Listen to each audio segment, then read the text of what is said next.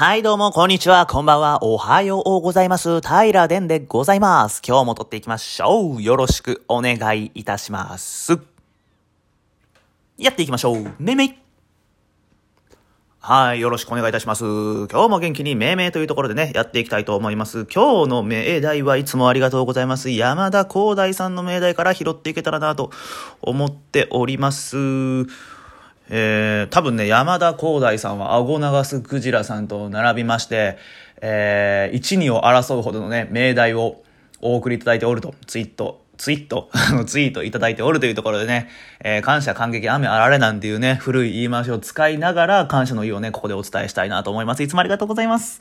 はい。で、そんな山田光大さんの命題、えっ、ー、とね、今日はね、自転車に関する命題があったと思うんですよ。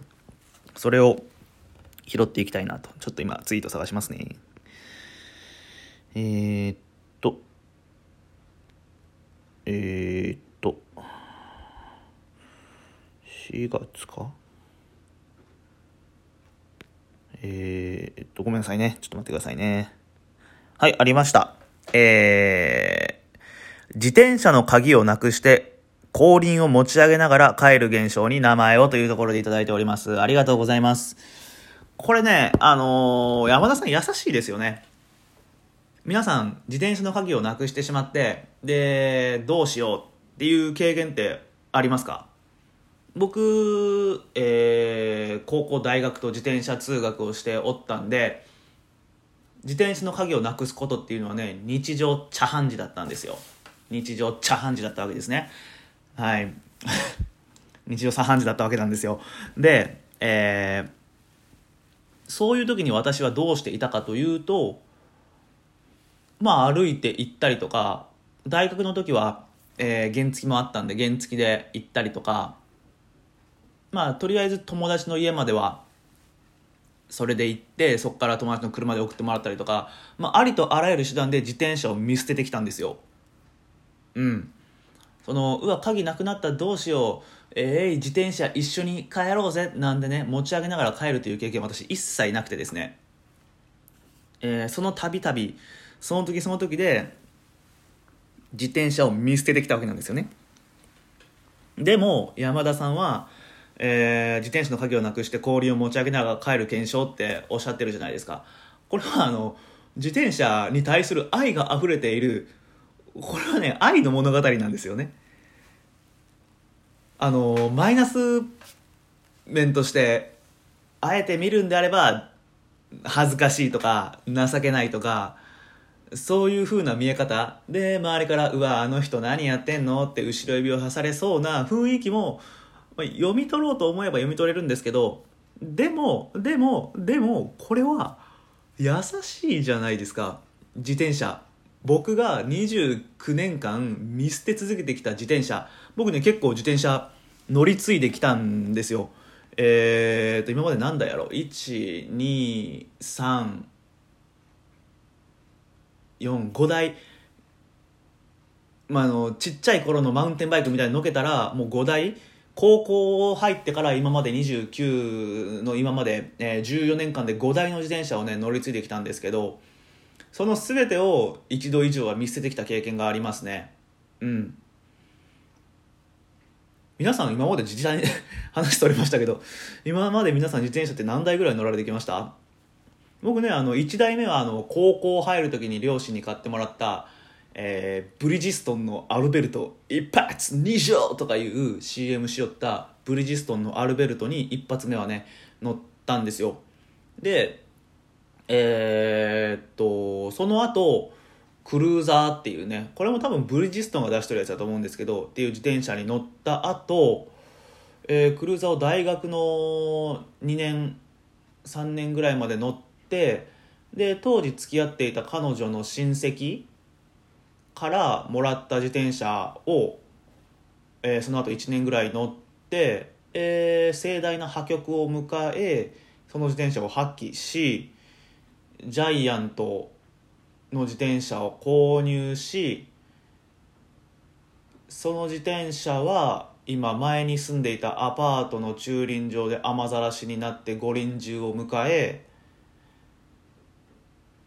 でえー東京バイクというブランドの自転車を購入しそれにそれを愛用しているっていう流れかな。うん。東京バイクっていうのに乗ってます。四国にいながらね。エッジが効いてるというか皮肉が効いてるというかもうねほんとこの四国草しもそろそろやめないかんなと思うんですけどね。草しちゃうんだよね四国。すごいのどかだしね。なんか東京バイクを四国で乗る自分ってなんか鼻じらみがありますね。うん。本当はねサーリーっていうねブランドの自転車乗りたかったんですけどフレームだけで10万ぐらいするみたいなこと書いとったんでバカ野郎かと思ってね買いませんでした。もっと大人になったらね。うん。買いたいと思います。なんかね僕はもうすぐ30ですけど30になってもまだ大人になりたいって思うんですよね。大人って何なんですかね。これはまたどっかの回でね喋、えー、りたいなと思いました。まあ今日は話がそれすぎるんでね。はい。でねまあ自転車山田さんはね本当自転車への愛が溢れてるなっていうことで話がねえー、ともう一回僕のね高校時代に乗ったブリヂストンのアルベルトの話に戻すんですけどこれね高校3年間これを乗り続けると思ったんですけどこれをね、えー、なかなかどうして1年半ぐらいでね乗り捨てる結果に乗り捨てるというかあの破棄するという結果に、ね、なっちゃったんですよ。これなぜかというと当時ねストレートのハンドル、えーと、スポーツバイクとかにありがちなあのバッファローの角みたいなハンドルあるじゃないですか。ああいうハンドルもしくは、えー、グイーンと U の字に自分の方に向いて U の字に曲がるハンドルが当時かっこいいとされていてでストレートにただの横棒みたいなハンドルはダサいとされていたんですよ。で僕はあのおなじみなんですけどスクールカーストとかそういうね、えー、見栄えに敏感な部分があったのでストレートハンドルなんかストハンって言われてね当時蔑まれとったんですけどストハン乗っとるやつは陰キャだみたいな雰囲気があったんで僕は陰キャになりたくないと思ってねお父さんにお願いして誕生日にね16歳の誕生日にえー、ストハンから卒業をして、えー、クルーザーをねクルーザーっていう、えーと、同じブリヂストンが出してるちょっと当時で言えばかっこいい目の自転車にね乗りました。今度はねあのクルーザーはクルーザーでね刺激があったんですよね。えー、クルーザーのハンドルはねえー、これちょっとまあお耳汚しなんですけどチンチンみたいな形をしてるんですよ。うん。チンチンみたいな話を形をしててね。当時ねそういうハンドルのことはねチンハンって呼ばれとってチンハン乗ってるやつは陰キャではないけどちょっとダサいやつみたいなそんな雰囲気があって私はあのストハンからお父さんに本当にお願いして買ってもらった新しいチャリがチンハンだったっていうことでね、えー、結局高校3年間ずっとねバカにされ続けたというね思いがあります。ただね私は結構あのクルーザーね気に入っていたので、まあ、これもえー、当時のね、えー、彼女が住んでいた家アパートにね、えー、乗り捨ててきてね今はおそらく撤去されてるようなところなんですけど私はね、えー、自転車を買い替える時にねそのまま、えー、駐輪場に放置してで、えー、転居してしまう癖があるんでしょうね。これ本当に良くないことだと思うんですけど。なんで、えーまあ、地球にね自転車を還元し続けた過去があります。っていうぐらいね自転車への愛は希薄だったわけですよ。はい。だいぶ自分の話をしてしまいましたが。でまあこの山田氏はそれでもあのちゃんと自分の自転車を担いで持って帰るという担いでというかねあの氷に上げて持って帰るっていう優しさを見せているんで、まあ、相棒なんですよね。本当に。相棒だなと。まあ私がロケット団だとしたらねサトシなんですよ 山田氏は。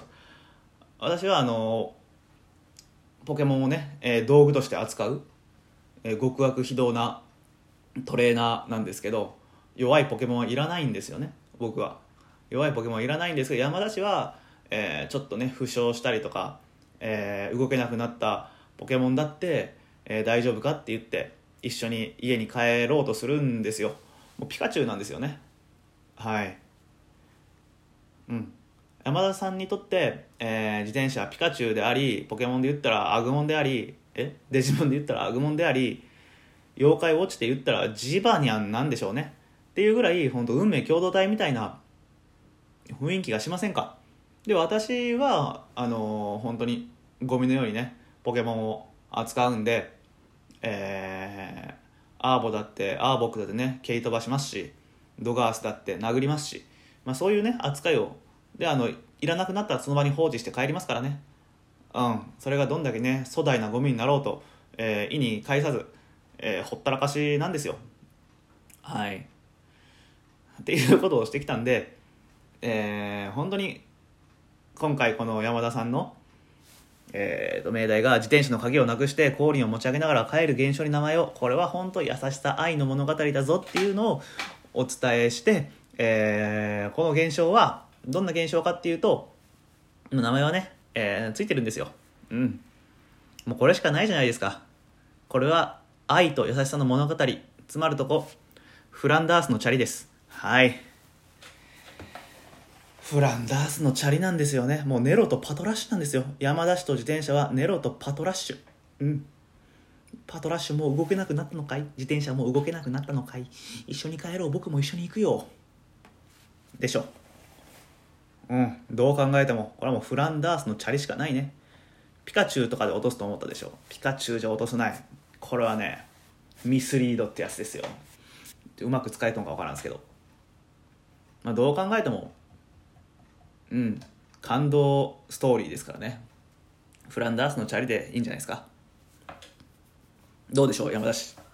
山田さん。ご納得いただけましたでしょうか。僕ね気に入ってますよ。今回の命題も。命名も。命題も命名も。うん。もうどんどん送ってください。どんどん。どんどん命題送ってください。これねあの命題送ってもらえるとねあの配信にね張りが出るんでね自分でネタを考えなくていいっていうところがね一番大きな理由ではあるんですけど。や命名してる時がねポッドキャストしてる中で一番楽しい時なんでいいんですよね。命題っていただけるとそれに対して自分のストーリー乗っけてで相手は多分こうなんだろうっていう話をしてそれに対して自分との差を考えてギャップがあるなあの人は優しい人だとかひどい人だとかっていう思いに至ってそこから命名してやるとか。でアニメとか映画とかドラマとかそういうねいろんなストーリーから持ってきてあああれと一緒だなっていうような考え方を見つけてそこに言葉を変えてはめ込んでいくっていうねパズルの作業をねジグソーパズルの作業をしていくっていうのが命名なんで。うんいいんですよ。なんで皆さんマジ命題ください。もう全部名前つけますんで。全部名前つけます。全部全部全部名前つけるんで命題よろしく。っていうところで、えー、最後に命題と命名読んで終わりたいと思います。えー、命題自転車の鍵をなくして後輪を持ち上げながら帰る現象に名前を。これは本当に山田氏が優しい僕ならその自転車見捨てますというところでフランダースのチャリ。フランダースのチャリでございます。いかがでしたでしょうか？山田さん。拍手喝采いただけると嬉しいです。ありがとうございます。よろしくお願いします。はいというところでね、えー、今日はこの辺で終わってまた明日の平殿でお会いしましょうという感じですかねはい。今日も最後まで聞いてくださいましてありがとうございました。明日もまた元気にお会いしましょう。またね、また明日。バイバイ。